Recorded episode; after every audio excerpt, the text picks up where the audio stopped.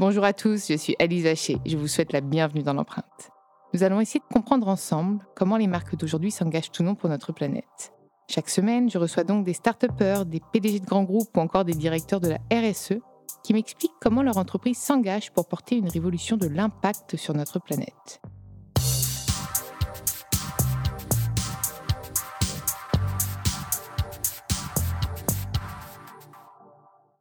Dans ce nouvel épisode de l'empreinte, j'ai le plaisir de recevoir Christophe Eberhardt, le cofondateur d'Ethicable, la scope leader du marché français en matière de commerce équitable. Salut Christophe. Bonjour. Je suis ravie de t'accueillir dans l'empreinte et je suis fan de ton chocolat.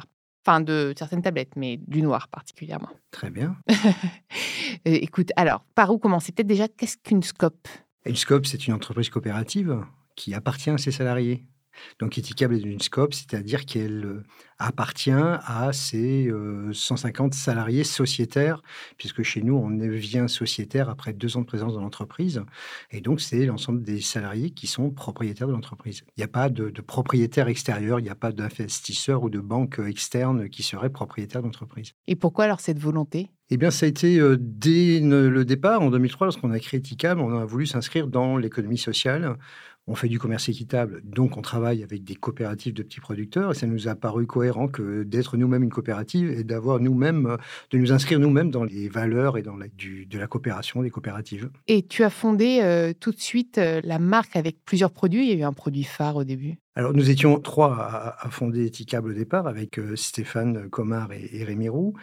Et les produits phares, non, on a démarré tout de suite avec une dizaine de produits. Il y avait du café, du sucre, du riz, du thé. Et donc, c'était cette petite gamme. Il n'y avait pas de chocolat au début? Non, le chocolat est venu que. Ah, alors que c'est celui-là que moi j'ai. Petite année après. Ah, D'ailleurs, je suis pas la seule. Hein. Beaucoup connaissent la marque par le chocolat maintenant. C'est dingue quand même. Oui, parce que malgré tout, c'est notre meilleure vente. voilà. 50% de, nos, de, nos, ventes sont du, chocolat. Et Mais il est vraiment particulièrement bon, vraiment. Oui, c'est-à-dire que je crois que effectivement, les gens se sont beaucoup de nos consommateurs apprécient le chocolat parce que c'est peut-être le produit sur lequel on se différencie davantage du, chocolat conventionnel. C'est-à-dire qu'on met en avant des origines. On a des chocolats d'Haïti, de Madagascar, d'Équateur, et euh, on s'extrait complètement du marché de masse. C'est-à-dire qu'habituellement, au supermarché, on a quand même des produits industriels dont on ne sait pas d'où viennent les cacaos. C'est-à-dire qu'on a des produits qui sont conçus pour plaire au plus grand nombre et qui ont, euh, rien qui dépasse, les goûts les plus stables possibles. Or, nous, on est juste dans l'inverse. C'est-à-dire qu'on fait des chocolats avec des cacaos d'une coopérative, d'un seul terroir, d'une seule vallée, d'une seule région. Et donc, euh, nos chocolats ont le goût euh, de cette région. Donc, les uns sont acidulés, les autres ont des notes de fruits secs, d'autres ont des notes de, fruits rouges. Et je crois que les gens voilà, découvrent aussi cette différence en termes de produits et pas seulement en termes de démarche. En fait, le goût, là, vient d'une région et plutôt que d'un parfum qu'on aurait ajouté, en fait. À l'inverse, on va nommer... D'ailleurs, on ne nomme pas, regarde, j'en ai sous les yeux. J'en ai plein, d'ailleurs. Ouais, finalement, en fait, tu mets pas, tu mets, tu mets derrière du coup les notes. C'est-à-dire qu'on a des, on a des chocolats aussi avec des, arômes ajoutés ou avec des noisettes, avec euh, du riz soufflé, euh, etc., de, des, oranges confites. Mais là, je parlais surtout de la gamme euh, de chocolat de pure origine, qui est le produit qu'on vend le plus finalement. Donc, on est sur une dizaine de pays. Celui-ci, c'est le Côte d'Ivoire, 74% qui provient d'une coopérative, avec la première coopérative bio d'ailleurs, avec laquelle on a commencé à travailler il y a, il y a 12 ans maintenant. Et puis, euh, bah, c'est intéressant d'avoir un chocolat de Côte d'Ivoire, de pure Côte d'Ivoire, parce que c'est vrai que les cacaos d'Afrique de l'Ouest et de Côte d'Ivoire ont ces notes chocolatées formidables. C'est le chocolat de notre enfance, donc qui se différencie vraiment des autres chocolats. Et, voilà. Et puis, en fait, je trouve qu'on a l'impression de voyager aussi. En fait, on a l'impression d'être au plus près des producteurs. Et d'ailleurs, c'est ce qui en fait euh, une marque équitable, éthicable justement. Oui, bah, c'est-à-dire que c'est oui, c'est toute notre euh, identité, notre ADN et, celle-ci. Hein, c'est les, producteurs, c'est le fait d'avoir monté des, des, filières avec des producteurs. On est euh, chez Ethicable euh, neuf agronomes qui font le suivi, le tour des, des, organisations de producteurs. trois de nos collègues sont basés en Amérique du Sud, à Quito et à Lima. Et une collègue est basée à Madagascar, une autre équipe est à Paris et fait régulièrement le suivi des coopératives. Et donc voilà, on noue des partenariats forts avec euh, des coopératives de petits producteurs qui sont des gens qui ont 1, 2, 3 hectares euh, de cacao, de café euh, en Afrique, en Amérique latine, en Asie. Et puis on fait ce travail d'accompagnement, de suivi, de commercialisation avec des prix rémunérateurs, donc des prix qui sont plutôt plus élevés que les prix du marché qui permettent aux coopératives à la fois d'avoir une marge suffisante pour développer leur travail de coopérative, d'accompagnement des producteurs, de formation, d'animation, mais aussi de pouvoir payer les, les familles, les producteurs à un prix plus élevé, un prix qui permette, euh, on va dire, un revenu décent. C'est ça d'en vivre, mais d'en vivre bien. Parce que aujourd'hui, euh, voilà, simplement euh, d'en vivre ce côté euh, équitable, justement. On l'avait vu, on a eu dans le premier épisode de l'empreinte, d'ailleurs, Nicolas Chaban, Mhm. qui est un peu finalement dans cette dynamique, la marque du consommateur, etc., qui rémunère au, au juste prix le, le producteur. Mais peut-être que c'est même pas assez, j'ai envie de dire. Il faut, au- puisque c'est pour qu'il puisse vivre, mais je pense qu'il faut qu'il puisse bien en vivre aussi, en fait. Il faut qu'ils puissent, euh, selon, de notre point de vue, ce qui, est important, c'est qu'un producteur puisse, dans un pays donné, euh, couvrir ses besoins fondamentaux au moins, c'est-à-dire euh, ses besoins alimentaires, d'éducation, d'habitation, d'habillement, de santé.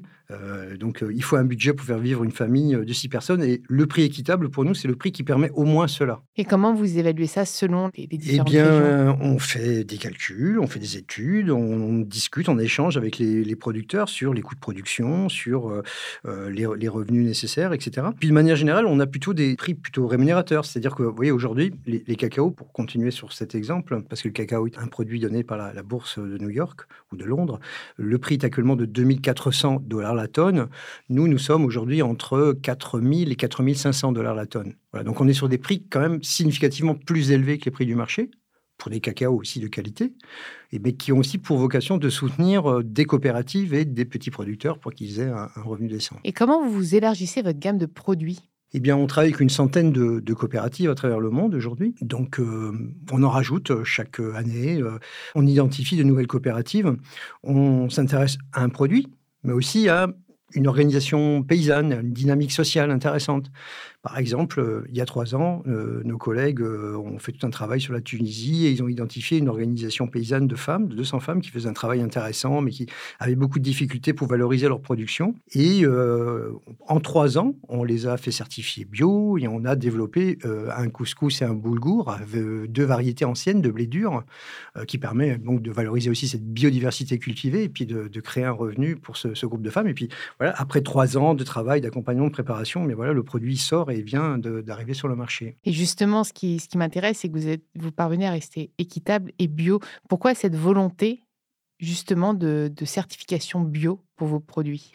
Eh bien, pour les producteurs de café, de cacao, les producteurs avec lesquels on travaille, souvent, euh, ils ont réussi à obtenir de meilleurs prix grâce au commerce équitable, mais aussi grâce au bio. C'est-à-dire que souvent, c'est un avantage comparatif qu'ils ont parce que euh, voilà, pour eux, quand on est un petit paysan de 2 hectares, euh, c'est possible, c'est intéressant de cultiver sans engrais chimiques, sans pesticides, sans glyphosate. Et euh, donc, c'est une manière de se démarquer et d'obtenir une meilleure rémunération. Et puis pour le consommateur, je veux dire, les gens qui consomment étiquable, euh, je pense qu'au départ, nous n'étions pas bio. Au départ, on avait, dans nos premières années, fait que du commerce équitable et on a très vite switché au bio. euh, D'une part, parce que pratiquement tous les producteurs étaient dans cette démarche bio. Et puis aussi parce que les consommateurs nous le demandaient, ils souhaitaient avoir des produits euh, Exactement. sans pesticides. Oui, puis en fait, en général, quand on est dans cette dynamique, on l'est complètement. Donc, euh, Il y a une sorte de cohérence. Voilà. Exactement, C'est bio, c'est équitable, ça va un peu ensemble. exactement. Et est-ce qu'il y a des freins aujourd'hui, tu penses, pour le consommateur?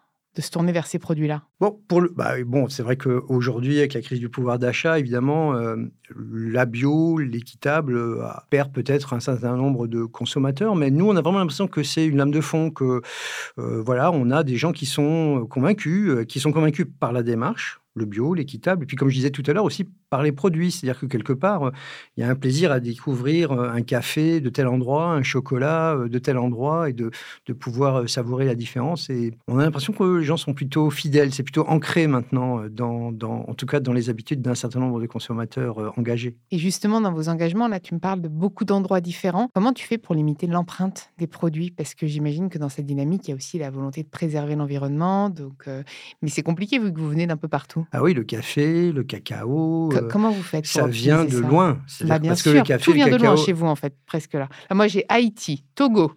euh, là, là, ça vient d'où Côte ça? d'Ivoire. Côte d'Ivoire, Colombie. Allez, je voyage là sous les Mais yeux. C'est vrai que. Mais comment tu fais? Bah, Comment tu fais D'abord en fait? parce que le café et le cacao, euh, ça pousse pas dans nos sous nos latitudes. Ce sont des produits tropicaux. Et donc, forcément, on va les chercher loin. Alors, euh, leur empreinte carbone est quand même déjà plus bas. D'abord parce que c'est euh, d'une agriculture bio, paysanne, de petite échelle. Ces cacaos, ces cafés sont cultivés sous couvert euh, d'arbres, de grands arbres, euh, sous couvert forestier, en agroforesterie.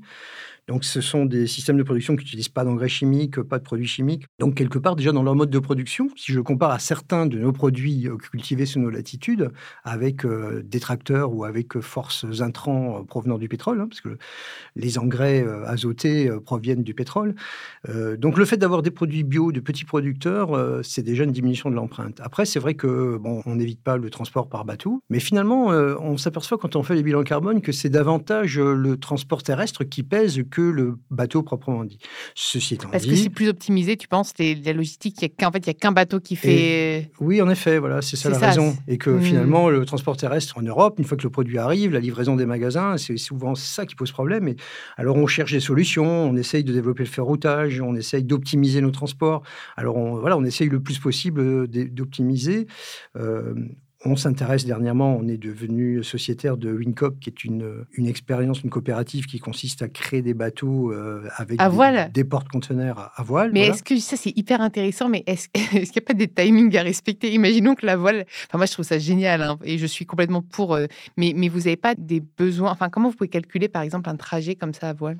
C'est-à-dire qu'il y a des, expériences ces dernières années de petits bateaux à voile, effectivement, qui sont peut-être plus aussi pour, qui donnent une image forte, mais qui, sont de grandes contraintes. Là, il s'agit plutôt de passer à une autre échelle qui consisterait à construire des bateaux avec des moteurs, mais avec des voiles, donc des paquebots qui pourraient euh, contenir euh, des containers, plus d'une centaine de containers, et donc euh, avec d'une part des prix plus accessibles, et puis d'autre part un espèce de mix entre moteur et voile qui permet quand même de, bah, de, de, pouvoir quand même faire avancer le bateau lorsqu'il n'y a pas de vent et de pouvoir quand même rester dans une certaine rationalité. parce qu'effectivement, c'est un, un, défi, c'est-à-dire qu'il faut réorganiser la, la logistique alors nous autres, maintenant, on a des volumes suffisants. C'est vrai qu'on on a quand même une certaine taille euh, et on, importe beaucoup de produits. Par exemple, sur l'Amérique latine, euh, on a fait des calculs qui nous montrent qu'on est euh, capable de contribuer fortement à, remplir un bateau comme ça, avec six allers-retours par an, de le remplir à moitié. Donc on, est, voilà, on a vraiment un flux suffisant pour pouvoir effectivement justifier un, un transport à la voile demain avec ce type de cargo. Et alors, question un petit peu d'actualité avec, euh, avec la crise énergétique qu'on a et du coup la hausse des prix, tu penses que ça va impacter euh, vos produits du coup pour, euh, Parce que comme vous rémunérez au mieux les personnes et si leur pouvoir d'achat baisse, est-ce que oui, bah forcément, ça. Ça, ça va jouer, j'imagine. Oui, il y a la, crise, du, il y a la crise du pouvoir d'achat, les produits alimentaires augmentent. Nous, de notre côté, euh, c'est vrai qu'avec le dollar, c'est-à-dire que les, tous ces produits sont achetés généralement en dollars, avec le taux ah de dollar qui s'inverse, euh, les produits deviennent mécaniquement plus chers, euh, l'énergie également. Alors voilà, c'est sûr qu'on est dans une période d'inflation auquel il faut arriver à faire face et éviter que les produits deviennent trop chers aux consommateurs. Mais du coup, vous n'allez pas baisser la rémunération allouer. Enfin, en fait, vous n'allez pas baisser euh, le pouvoir d'achat de vos euh, producteurs. Non. Votre choix, c'est toujours de mieux les rémunérer. Oui, oui, oui. D'ailleurs, euh, bien sûr, c'est d'avoir des premiums garantis qui restent rémunérateurs, et, mais plutôt d'essayer d'optimiser, voilà, de faire encore mieux dans le reste de la chaîne, de la fabrication, etc. Mmh. Et puis aussi d'avoir moins d'empreintes. nous avons créé notre propre chocolaterie maintenant depuis un an et demi. Elle est où? Elle est dans le Gers, à Florence. Ah, trop bien. Entre Auch et Agen. Euh, puisqu'avant nous achetions nos cacao, nous les faisions fabriquer, et donc maintenant, depuis un an et demi, nous fabriquons nos propres tablettes de chocolat. Et on a conçu une chocolaterie euh, avec la plus faible empreinte carbone possible, avec des matériaux euh, biosourcés, avec un système de récupération d'énergie la plus efficace possible, avec un système de, production d'électricité solaire qui couvre jusqu'à 20% de nos besoins dans un, dans un premier temps. Et hum, voilà, on a essayé de, essayé de faire quelque chose de vraiment vertueux qui permette d'avoir euh, une production la, la, moins impactante possible. Et c'est quoi tes prochains challenges? Il y en a plein, hein mais allez, si demande deux. Eh, il y a deux. Euh, eh bien, on a dernièrement développé euh, des huiles essentielles et des huiles végétales. Alors ça, ça des huiles essentielles, c'est bien, mais je pense qu'il faut éduquer un peu le consommateur avec. Tout le monde ne peut pas tout utiliser. Oui, mais ça se démocratise quand même. Beaucoup de gens connaissent, sont sensibles à ça. Alors c'est vrai que les huiles essentielles, euh, les huiles essentielles de, de titri, euh, de Oui, titri, ça, moi je l'ai eu quand j'avais la sinusite, donc ça je me rappelle bien de celle-ci. Beaucoup de gens utilisent ça aujourd'hui. Ce sont en fait des produits agricoles produits par des petits paysans et souvent, euh, enfin, des, nos partenaires produisaient également des huiles mmh. essentielles, notamment à Madagascar, où on a fait tout un travail autour des, des épices, de la canne à sucre, du cacao.